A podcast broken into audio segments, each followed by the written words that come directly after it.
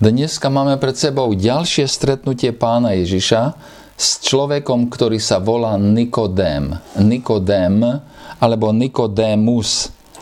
A, takže otvorme si Evangelium svätého Jána, 3. kapitolu a čítajme spoločne od 1. po 21. verš. Danko, prosíme. Evangelium svätého Jána 3, 1 až 21. Ježiš a Nikodém. Medzi farizejmi bol jeden človek. Volal sa Nikodém. Bol to popredný muž medzi Židmi. On prišiel v noci k Ježišovi a povedal mu, Rabi, vieme, že si učiteľ, ktorý prišiel od Boha, lebo nikto nemôže robiť také znamenia, aké robíš ty, ak nie je s ním Boh. Ježiš mu odpovedal, Amen, amen, hovorím ti, ak sa niekto nenarodí znova, nemôže uzrieť Božie kráľovstvo. Nikodém povedal, ako sa môže narodiť človek, keď je starý? Či môže druhý raz vojsť do lona svojej matky a narodiť sa? Ježiš odpovedal, Amen, amen, hovorím ti, ak sa niekto nenarodí z vody a z ducha, nemôže vojsť do Božieho kráľovstva. Čo sa narodilo z tela je telo a čo sa narodilo z ducha je duch. Nečuduj sa, že som ti povedal, musíte sa znova narodiť. Vietor veje kam chce, počuješ jeho hlas, ale nevieš, odkiaľ prichádza a kam ide. Tak je to s každým, kto sa narodil z ducha. Na tomu Nikodem odpovedal, ako sa to môže stať? Ježiš mu odpovedal, ty si učiteľ v Izraeli a toto nevieš? Amen, amen, hovorím ti, o tom, čo vieme, hovoríme a čo sme videli, o tom vydávame svedectvo. Ale vy nepríjmate naše svedectvo. Ak neveríte, keď vám hovorím o pozemských veciach, akože uveríte, keď vám budem hovoriť o nebeských? Nik nevystúpil do neba jediné ten, čo zostúpil z neba, syn človeka. A ako Mojžiš vyzdvihol hada na púšti, tak musí byť vyzdvihnutý aj syn človeka aby každý, kto v Neho verí, mal väčší život. Veď Boh tak miloval svet, že dal svojho jednorodeného syna, aby nik, kto verí v Neho, nezahynul, ale mal väčší život. Lebo Boh neposlal syna na svet, aby svet odsúdil, ale aby ho spasil. Kto verí v Neho, nie je odsúdený. Kto neverí, už je odsúdený, pretože neuveril v meno jednorodeného Božieho Syna. Súd je v tom, že svetlo prišlo na svet, ale ľudia milovali väčšmi tmu než svetlo, lebo ich skutky boli zlé. Veď každý, kto robí zle, nenávidí svetlo a nejde na svetlo, aby jeho skutky nevyšli na javo.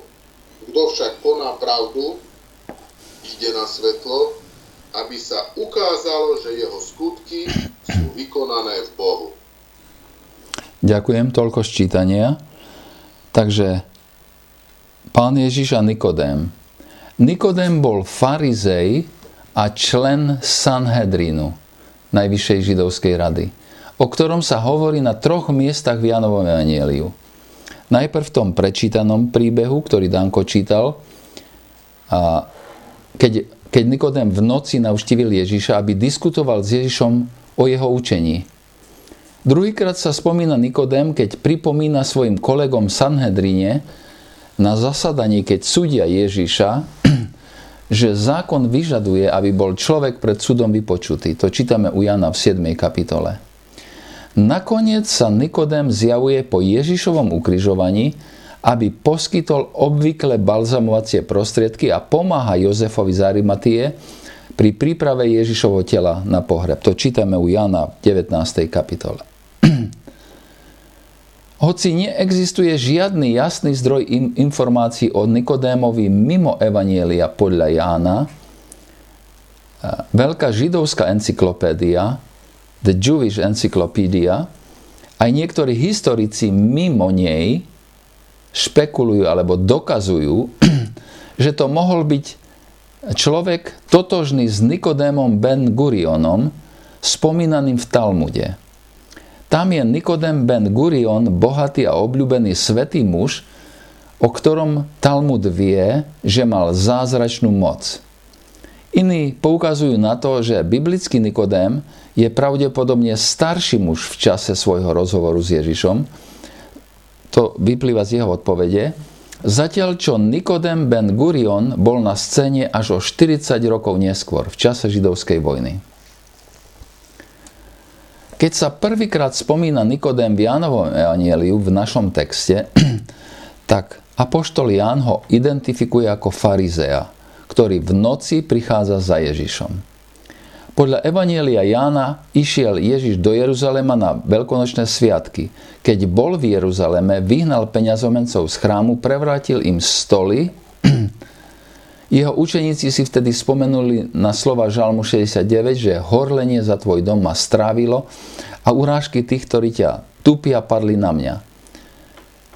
Keď pán Ježiš bol cez veľkonočné sviatky v Jeruzaleme, mnohí uverili v, neho, v jeho meno, lebo videli znamenia, ktoré robil. A keď Nikodem navštíví Ježiša, tak je v jeho reči vidieť odozvu tých udalostí. On mu tam povie v tom druhom verši, rabi, vieme, že si učiteľ, ktorý prišiel od Boha. Nikto totiž nemohol robiť znamenia, ktoré ty robíš, keby s ním nebol Boh. Čítame, že Nikodem navštívil Ježiša v hlbokej noci. Takto ten pôvodný text hovorí.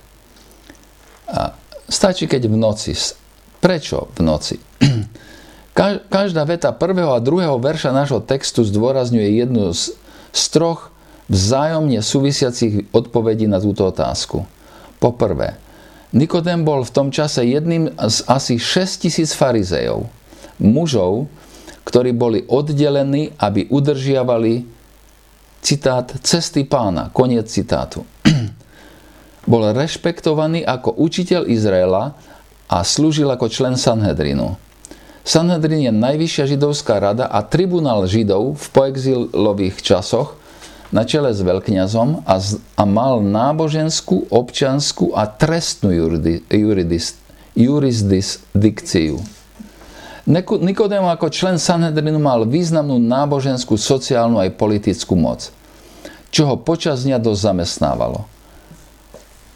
Jeden z dôvodov, prečo prišiel v noci a je ešte dôležitejšie, alebo možno, že ešte dôležitejšie je, že verejné stretnutie s Ježišom mohlo ohroziť jeho postavenie a povesť.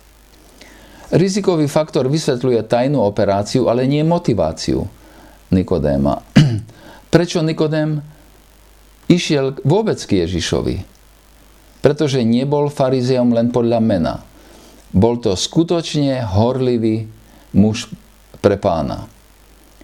A z toho textu, jak sa obracia na pána Ježiša, lebo nikto nemôže robiť také znamenia, ako robíš ty, ak s ním nie je, nie, nie je Boh.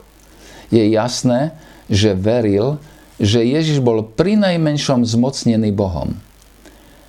Nikodem bol dojatý Ježišovým učeníkom, učením a skutkami, aj keď ešte nepochopil ich úplný význam. Jeho srdce túžilo pochopiť, jeho mozog to nedokázal. A to nás privádza k poslednému kúsku tejto skladačky. Zatiaľ, čo prvé dva sa točia okolo toho, kto bol Nikodém, tretia časť tej skladačky je zameraná na to, kto bol Ježiš, kto je Ježiš pre neho. Apoštol Jan hovoril o Ježišovi ako o pravom svetle, čo osvecuje každého človeka. Jan 1.9. Dodnes osvetľuje tmu, aby jeho deti videli pravdu o ňom, o sebe a o svetle okolo nich – a Nikodem bol súčasne priťahovaný k tomuto svetlu a aj vydesený z toho, čo by mohlo odhadliť to svetlo. Celá jeho identita bola postavená na jeho autorite učenca a učiteľa, na jeho povesti dobrého človeka a oddaného následovníka pána. Teda myslí sa Jahveho. Vykročenie do Ježišovho svetla by spochybnilo jeho sebaobraz a svetonázor. Nikodem išiel v noci k Ježišovi, pretože bol hladný po hĺbšom poznaní pána, no bál sa, že ho uvidia. Zdalo sa mu bezpečnejšie zostať v tieni. Nikodem však rýchlo zistil, že na Ježišovi nie je nič bezpečné. Ježiš totiž priniesl len na Božie svetlo všetko a pravdu do temnoty Nikodémovho života a privedie na svetlo všetko z jeho života. Vôbec to nebude bezpečné pre Nikodéma. Ale bude to veľmi dobré a to je práve to, čo zakúšame, keď sa stretávame s Ježišom.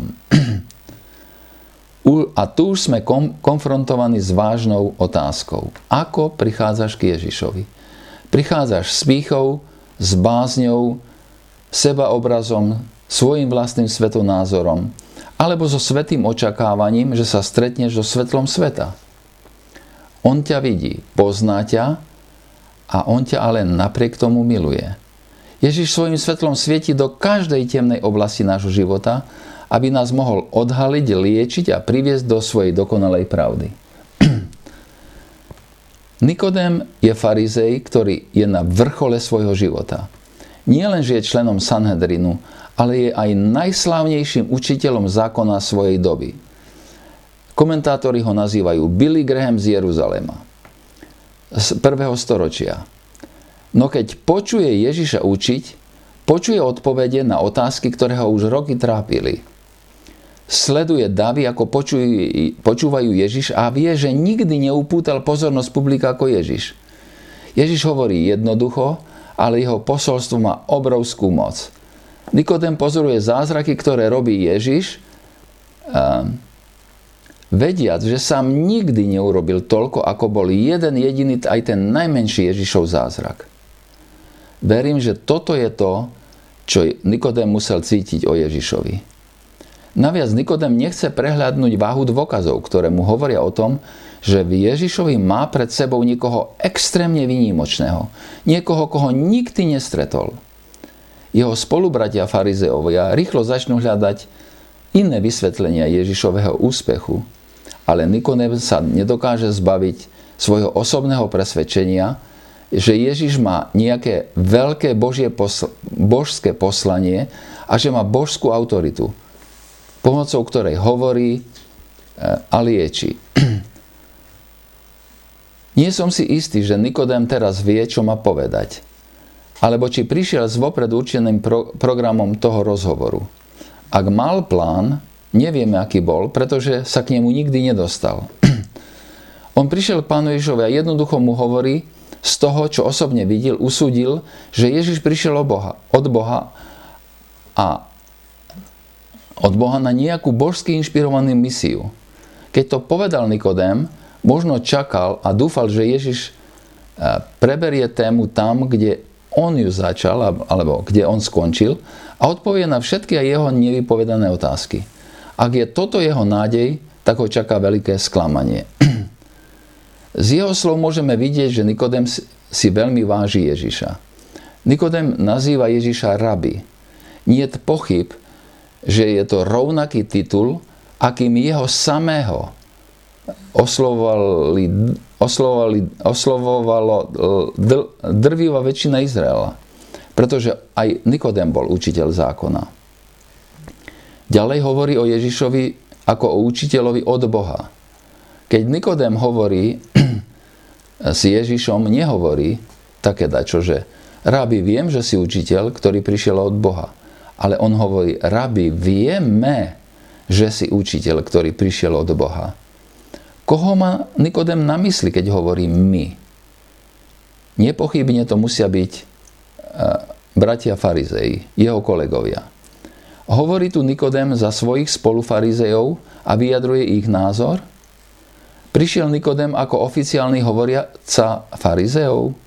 Je to možné, ale nezdá sa že by to bol štýl farizeov, aby konali takýmto tajnoskárským spôsobom. V mnohých prípadoch, Jan 1, Lukáš 5 a tak ďalej a tak ďalej, robia farizeovi svoje kroky, farizei svoje kroky veľmi verejne, lebo chcú byť videní. Chceli byť vnímaní ako niečo ako akreditačná alebo známkovacia agentúra pre všetkých, ktorí vyučujú zákon.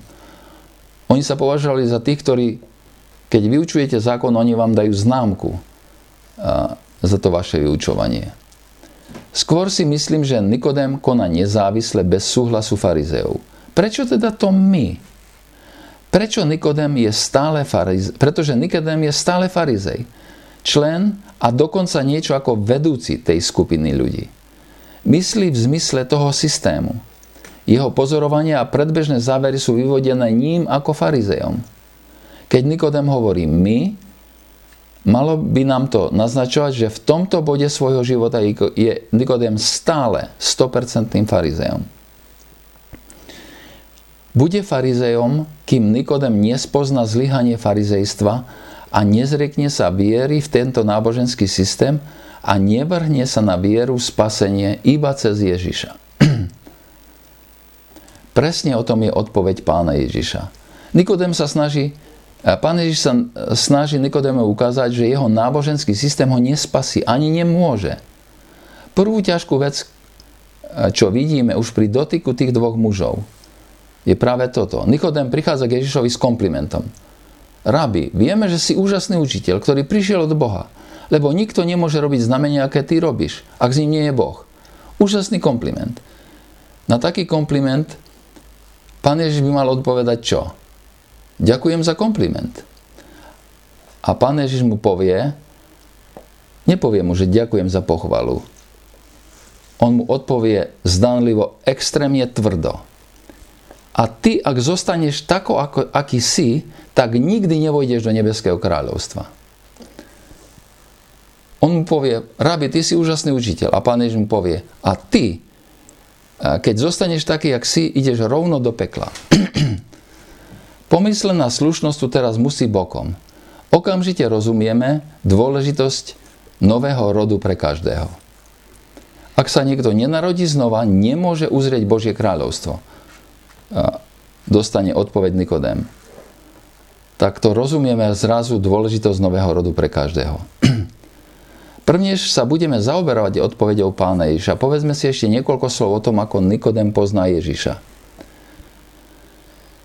Ježiš je totiž oveľa väčší, než si ho Nikodem v tejto chvíli predstavoval. On nie je iba učiteľ, ktorý prišiel od Boha, s ktorým je Boh. On je totiž Boh. A ešte potrvá nejaký čas, kým si Nikodem uvedomí plnú pravdu toho, čo v tej chvíli rozumel alebo nerozumel a povedalo Ježišovi. To, čo ale za chvíľu počuje, ho úplne zaskočí. A v tom o to viac je Ježišova odpoveď prekvapujúca. Amen, amen ti hovorím, ak sa niekto nenarodí znova, nemôže uzrieť Božie kráľovstvo. Nikodem prišiel, aby sa dozvedel viac o Ježišovi o jeho posolstve, o jeho vzťahu k Bohu. Čo má Ježiš povedať o sebe? Nikodem otvára rozhovor uistením Ježiša, že ho vidí ako muža s poslaním a posolstvom od Boha. Je to vynikajúci začiatok rozhovoru pre Ježiša. Športovou rečou by sme povedali, to je nahrávka na smeč. Jediné, čo Ježiš musí urobiť, je povedať Nikodémovi, aké je jeho poslanie ale vôbec to nedopadne tak, ako si to Nikodem možno predstavoval. A to je vždy pravda, keď stretávame pána Ježiša. Slova, náš, slova nášho pána Nikodéma ohromia. Zrazu odpo- ukazuje Nikodémovi, že slova, ktoré sa mu chystá povedať, vyjadrujú najvážnejšiu pravdu. Používa výraz jedinečný pre toto evanelium. Amen, amen. Dvakrát amen. Hovorím ti, ak sa niekto nenarodí znova, neuzrie Božie kráľovstvo. A v jednej vete zmetie všetko, čo Nikodem zastával a žiada, aby bol znovu zrodený, znovu utvorený Božou mocou. Nikodémov druh judaizmu nevedel nič o znovu zrodení, hoci mohol. Úprimne povedané, farizeji si mysleli, že jedno narodenie sa toho správneho druhu, alebo z tej správnej mamky úplne stačí. Stačí byť narodený Židom, byť synom Abraháma podľa tela, keď si hovorili pyšne, máme otca Abraháma, čo by si chcel ešte? Pre Židov narodiť sa ako Žid znamenalo narodiť sa do kráľovstva Božieho. A Židia tiež verili, že pohania sa rodia stratení, že pohania sa rodia ako tí, čo sú stratení, zatratení ľudia. Samým rodom sú zatratení. A dokonca aj predstavitelia prvotnej církvy museli byť presvedčovaní apoštolmi o tom, že Boh zamýšľal spasiť aj pohanov. Skutky 10, 11, 15 až 18, 11, 19.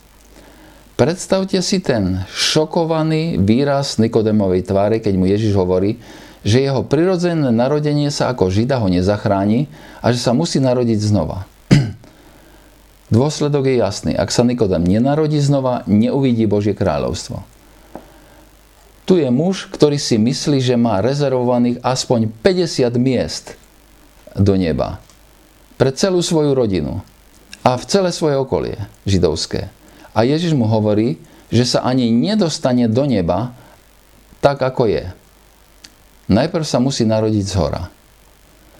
Nikodémov šok musel byť veľký aj preto, že vidí Ježiša ako muža s poslaním a posolstvom od Boha a aj to hovorí, aj to hovorí samotnému pánu Ježišovi.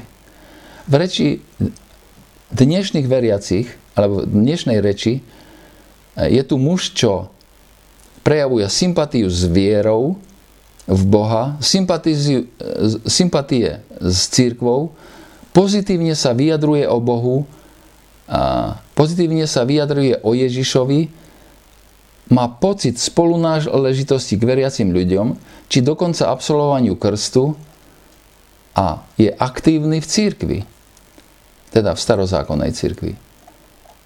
Odpoveď pána Ježiša je ako keby bez kontextu. Amen, amen ti hovorím, že ak sa nenarodíš znova, tvoja sympatia ku mne, či dokonca obdiv, sú ti na nič. Bez nového rodu neuvidíš nebeské kráľovstvo. To je extrémne vážna vec, až sa musíme pýtať s Nikodémov. Čo to je narodiť sa znova? Pán Ježiš na tú otázku hneď odpoveda priamo. Amen, amen, hovorím ti, ak sa niekto nenarodí z vody a z ducha, nemôže vojsť do kráľovstva Božieho. Dobre, tak teraz sme ho trochu postúpili. Narodiť sa znova, to je narodiť sa z vody a z ducha. Ale čo to je, na, znamená narodiť sa z vody a z ducha? Začneme najprv nesprávnymi odpovediami. Bolo predložených niekoľko návrhov vysvetlenia toho, čo to znamená.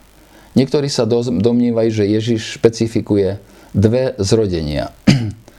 Človek musí postúpiť nielen prirodzené narodenie, narodenie z vody, ale aj duchovné narodenie, narodenie z ducha. Ľudia sa musia nielen narodiť, ale musia sa narodiť znova. Tento, výpoveď, tá, tento výklad sa opiera o samotnú odpoveď Ježiša Nikodémovi, v, v ktorej je tento paralelizmus. Čo sa narodilo z tela je telo, čo sa narodilo z ducha je duch. Ten výklad má aspoň jeden problém však. Na teraz sa nepodaril nás žiadny zdroj v starovekom svete, ktorý používa úvozovky zrodený z vody ako výraz na označenie prirodzeného narodenia. Samozrejme, že je možné, že z plodovej vody, ktorá, ktorá sa objavuje vo veľkom množstve pri, pri, pri prirodzenom pôrode, sa vytvoril výraz narodený z, vodu, z vody. Ale ak áno, tak sa neobjavuje ani v židovských, ani v helenistických zdrojoch e, času pána Ježiša. Iní navrhujú niečo, čo, sa, e, čo by sa dalo nazvať sviatostným výkladom. Prvé narodenie je podľa nich spojené s krstom, vodným krstom a aj s duchom. Ako si v tom kontexte mohol Ježiš predstaviť, že Nikodem mohol zo slova voda zachytiť narážku na kresťanský krst? Nie je až také jasné. Okrem toho Ježiš v našej kapitole upozorňuje na skutočnosť, že Jan, prepačte, upozorňujem na skutočnosť, že Ježiš nekrstil ľudí, ale nechal na to svojich učeníkov. A tu určite dochádza aspoň k malému odstupu, ako keby samého seba Pána Ježiša od seba. Existuje, myslím, že lepší spôsob, ako postupovať. A to tak, že si položíme vedľa seba Jana 3, 3 a Jana 3, 5. Aby boli zrejme, zrejme paralely.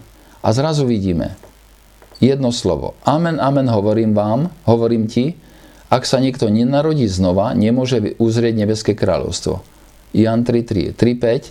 Amen, amen, hovorím ti, ak sa niekto nenarodí z vody a z ducha, nemôže vojsť do nebeského kráľovstva.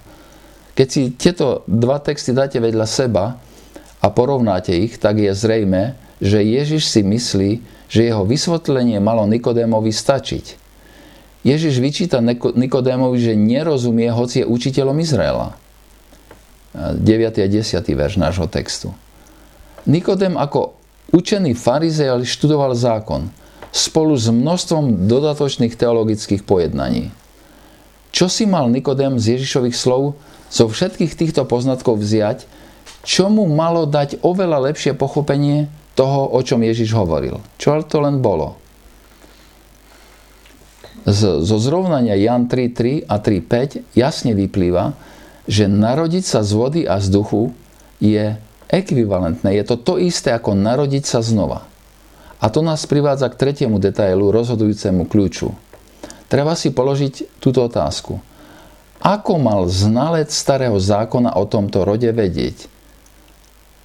A ak, tak z jakého textu mal vedieť, alebo kde mal vedieť, že voda a duch sa spájajú v starom zákone v kontexte, ktorý sľubuje nový začiatok.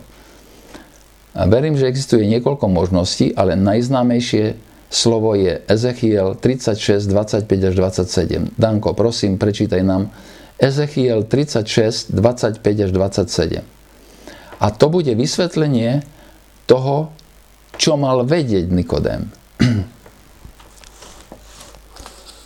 vás pokropím čistou vodou a budete očistení od všetkých svojich poškvrn i od všetkých modiel vás očistím.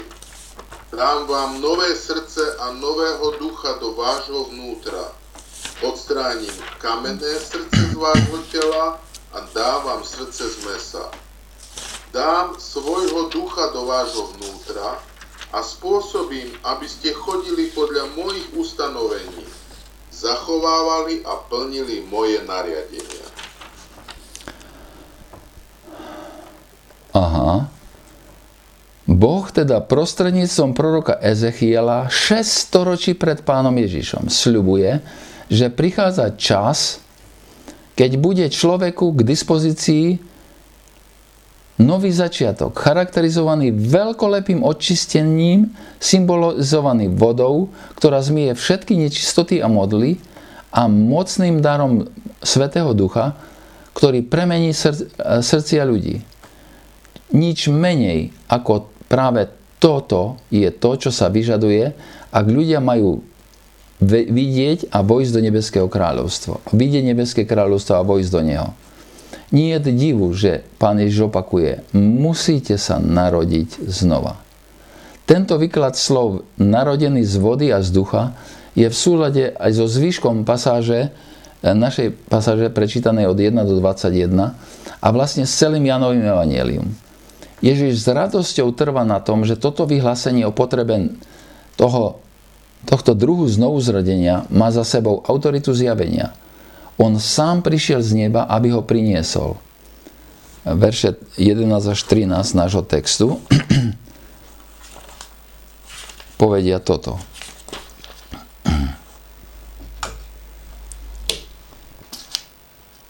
Amen, amen ti hovorím, že, že čo vieme, hovoríme a čo sme videli, svedčíme, ale neprijímate nášho svedectva. Ak som vám povedal zemské veci, neveríte, ako potom, ak vám poviem nebeské, uveríte. A nikto to nevystúpil, nevstúpil hore do neba a iba ten, ktorý zostúpil z neba, syn človeka, ktorý je v nebi. Inými slovami, pán Ježiš sám je zjavením, eh, alebo pán Ježiš sám poukáže na, to, na, tento, na túto skutočnosť a on, on mu dáva záväznosť a autoritu.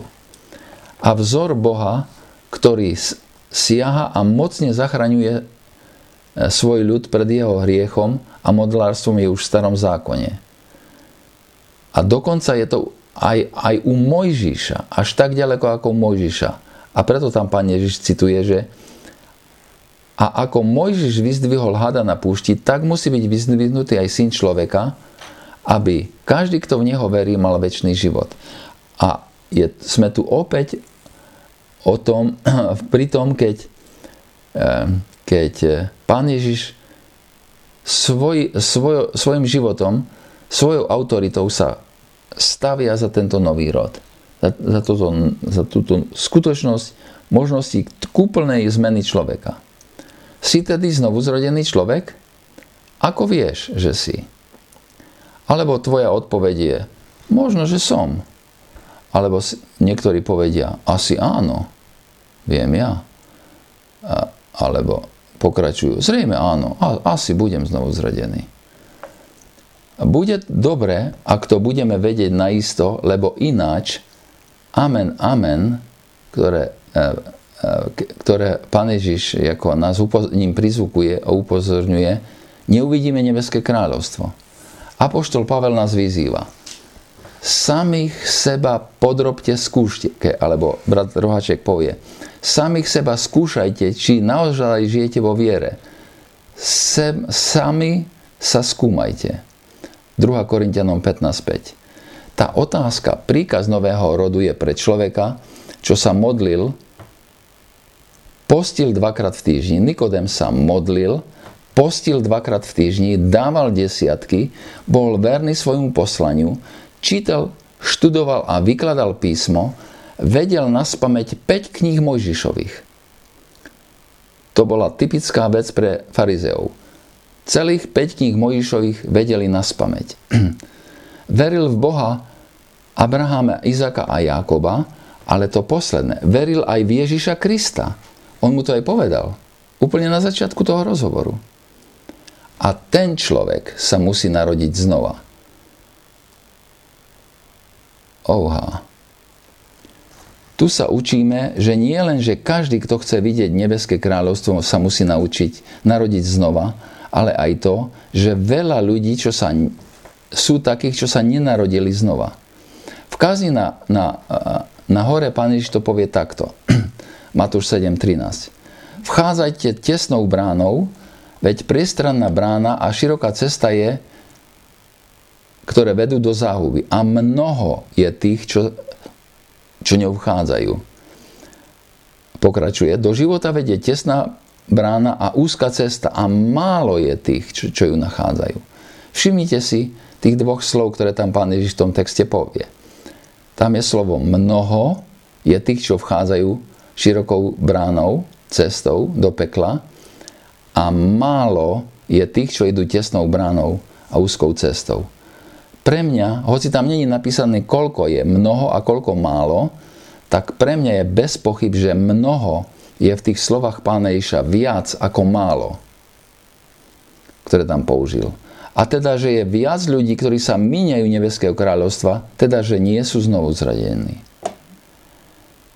Nie je to ale e, také jasné, keď idete na štandardný pohreb. Ja som ešte nikdy v živote na pohrebe nepočul, že by nebo, nebošie, neboštík išiel do pekla. Kto počul, zdvihnite ruku. Že by pán Farar poslal neboštíka do pekla. Nikdy som to nepočul. Nikdy v živote. A, hoci ako ten neboštík žil, kazateľ vie, a obyčajne to aj povie, že slúžime Bohu lásky a milosti a teda neboštík je teraz na lepšom mieste. A teda sa myslí, že je v nebi. Počul som však ako raritu, obrovskú raritu o kazateľovi, čo posielal ľudí do pekla. Bol to znovu zrodený gangster, ktorého pozývali jeho bývalí kamaráti gangstri, aby pochovali ich, keď ich jedného po druhom strieľali. Kazateľ ich poznal a posielal ich rovno do pekla. A varoval a pred peklom aj ostatných. Taký pohreb, kde jasní hriešnici sú posielaní do neba, je satanov nástroj na to, aby ľuďom povedal – Pozri, ak to on zvládol, tento hriešnik, tak určite aj ty pôjdeš rovno do neba. Oj nie, pán Ježiš povie živému, cnostnému, príkladne veriacemu človeku. Ak sa nenarodíš znova, pôjdeš do pekla. Ako vieme, že sme prežili nový rod, že sme nové duchovné stvorenia? Apoštol, Pavel, Apoštol Jan nám to napíše. Jan 1. Jana 5, 10. verš. Kto verí v Syna Božieho, má svedectvo v sebe. Kto neverí Bohu, urobil ho klamarov, lebo neuveril svedectvo, ktoré, mu, ktoré Boh dal, mu dal o svojom synovi. A To je svedectvo, že nám Boh dal väčší život a tento život je v jeho synovi. Kto má syna, má život. Kto nemá Božieho syna, nemá život. A teraz to Apoštol Jan povie jedinečne. To som vám, toto som vám napísal tým, čo veríte v meno Božieho syna, aby ste vedeli, že máte väčší život. Wow, to je tá podstata toho.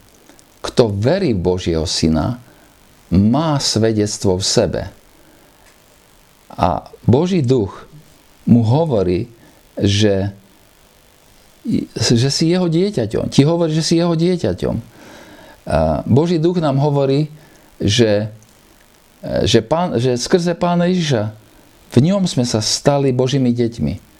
A že ne, ote, ote, nebeský Otec je našim Otcom.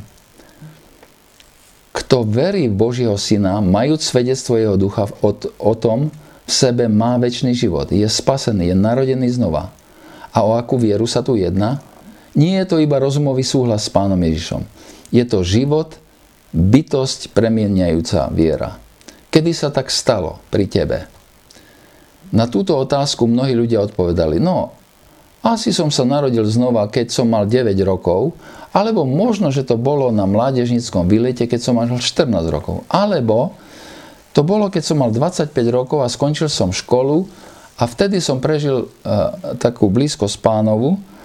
Uh, tak asi to bolo alebo v 9 rokoch, alebo v tých 25 rokoch. A nie, nie. Asi to bolo, keď som mal 25 rokov. Keď počujem takéto odpovede, tak sa pýtam, kde sa dá nájsť také niečo v písme? Ja osobne nový rod prirovnávam ku zmene svojho života, čo sa odohrala náhle, zmena, čo som prežil v okamihu a je to taká veľká zmena, že som si ju nemohol nevšimnúť. Ja osobne si pamätám presný dátum a hodinu. Počas raňajšieho veľkonočného zhromaždenia na veľkonočnú nedelu v roku 1977. Takmer na konci kázne môjho otca o zmrtvých stalom Ježišovi okolo 11.30 ráno som porozumel, že zmrtvých stalý Ježiš nežije v mojom srdci. A ak on nežije v mojom srdci, moje náboženstvo je mŕtvé, a to som vedel, neradostné a formálne, a že aj ja sám som mŕtvý o svojich vinách a hriechoch. Posolstvo toho slova ma doslova prepadlo vtedy. Jasne ako nikdy predtým som videl, že toto je obraz môjho kresťanstva, že som stratený a že som na ceste rovno do pekla. Aj s celou svojou snahou byť dobrým kresťanom a najlepším metodistom. A otec vtedy končil svoju kázeň Evangelium a povedal, čo si také. Ja som si to poznamenal. Ak z mŕtvych stalý Ježiš nežije v tvojom srdci, je tu dobrá správa. Nezávisle na tom, či si najlepší metodista alebo najhorší hriešnik, on zomrel za teba. Kvôli tebe vstal z mŕtvych a veľmi tuží žiť v tvojom srdci. A to slovo bolo presne o mojej situácii. Chcel som byť najlepším metodistom a v tom okamihu som rozumel, že bez živého Ježiša v mojom srdci som najhorším hriešnikom. V ktoré následovali, som sa modlil krátku modlitbu. Živý Pane, až doteraz som žil život bez Teba. Živý Pane, vidím, že bez Teba som mŕtvý vo svojich hriechoch. Živý Pane, ja už nechcem žiť svoj život, zober si môj život, živo mne. V tú nedelu po obede som bol doslova prepadnutý ešte jednou vecou. Nezapomenutelnou radosťou z toho, že živý Ježiš teraz žije v mojom srdci. Že mu stalo za to, aby zomrel za mňa osobne a že som veľmi milovaný Ježišom, najdôležitejšou bytosťou vesmíru. Dňoch, ktoré nasledovali, som zrazu ináč čítal písmo ako doteraz, ináč som sa modlil, ináč radoval. Veľmi jasne som si uvedomoval, a je to tak až do dnes, som iný človek, lebo živý Ježiš žije v mojom srdci. v rokoch života, ktoré následovali, som bol poznamenaný skúsenostiami svojho obrátenia. Udalosti Veľkej noci sa nadlho stali mojou srdcovou záležitosťou. Znova a znova som hlbal, kochal som sa v tom, ako ma môj pán miloval, čo pre mňa prežil počas udalostí spojených s jeho ukrižovaním. Veľmi skoro po znovuzrodení som bol uchvátený témou Ježišového pánstva v živote kresťanov. Kresťana. Ďalšou mojou srdcovou témou sa stal zdroj kresťanovej sily pre život. S postupom času a s lepším duchovným poznaním sa táto téma zmenila na motívy srdca, kresťanovho srdca, či motívy zmeneného srdca kresťana.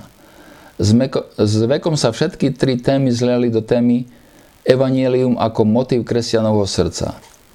Nezávisle na týchto témach som bol stále znovu a znovu uchvacovaný Ježišovým samotným, ako tým, na ktorého sa chcem viac a viacej podobať. A tu sa ako keby kruh môjho duchovného putovania uzatvoril. Duchovne som bol znovu zrodený tým, že živý Ježiš vstúpil do môjho bytia a teraz by som chcel, aby Ježiš bol zjavnejší a zjavenejší na mojom smrteľnom tele. Aby som mu bol viacej a viacej podobný. tak aby som neteoretizoval, tak som musel povedať svoje vlastné svedectvo a ja ho zhrniem do E, dvoch alebo troch vecí. Verím, že musíš mať v živote situáciu, v ktorej porozumieš, že chceš odovzdať kontrolu svojho života so všetkým do Ježišových rúk. Ak, ak sa to deje tak, že jak sa to zvykne diať, že a keď počuješ slovo o tom, že, že sa máš narodiť znova, alebo na evangelizáciách sme volaní urobiť a, a, význanie viery, tak si hovoríme, alebo modlíme sa, alebo ja som počul, že sa ľudia modlia aj takto, že no keď, keď som ťa, Pane, ešte neprijal, tak vstup do môjho srdca. Tak to je, toho sa veľmi bojím. Lebo to vlastne hovoríme, že Pane, Ja neviem, či som ťa prijal alebo neprijal do svojho srdca. Neviem, či ty máš celú vládu v mojom srdci alebo nie. A, tak keď nemáš, tak, tak vstup do môjho srdca.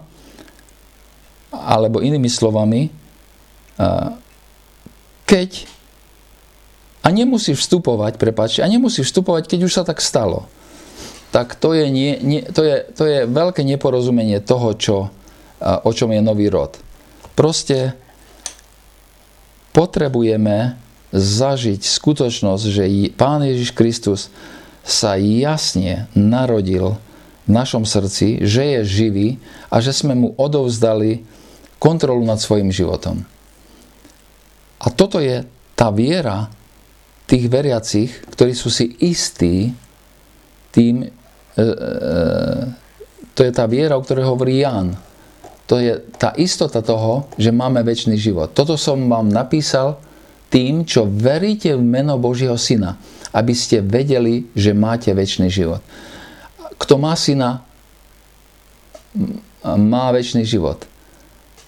Kto má syna, má život, kto nemá syna Božieho, nemá život. Inými slovami, potrebuješ, potrebujeme jasne porozumieť, áno, Pán Ježiš žije v mojom srdci, vstúpil do môjho srdca, a, ja to jednoducho nepochybne viem, že je to takto. No a teraz ešte jednu otázku na záver, takú praktickú, že či si musíte, že či si máte pamätať, že kedy sa tak stalo. Lebo túto otázku sa fakticky stále ma opýtajú ľudia, keď som rozprával o novom rode. Ja to prirovnám ku manželstvu, ku svadbe. Viete, kedy ste sa oženil? Danko, vieš, kedy si sa oženil? No ale nemusíš si to... Vieš. A prečo vieš? Lebo do tvojho života vstúpil niekto, kto tam predtým nikdy nebol a jednoducho zrazu je tam Agika a ty si to nevieš pomýliť, že som ženatý, nie som ženatý, alebo čo. V skutočnosti si to nemusíš pamätať dátum. Si nemusíš pamätať dátum. Ja sa priznám, že keď mám roz, e, e, rozmýšľať, že kedy sme mali svadbu, tak zapochybujem takedy o tom, že či to bolo 2. novembra alebo 3. Lebo 2 a 3 sú pre mňa číslice, ktoré si milím, aj 8 a 9 sú číslice, ktoré neviem rozpoznať. Jednoducho hlava je pokazená. A, takže nemusíš, nemusíš si to pamätať, ale nikdy si, nie, uh, nikdy si nepomíliš skutočnosť, že či Pán Ježiš vstúpil do tvojho života alebo nevstúpil. In, alebo tou rečou toho, že ženatý alebo neženatý, nemusíš si pamätať dátum, ale určite vieš, že Agika je na blízku. Dobre, ja by som to nechal tu na v tomto bode. Ďakujem.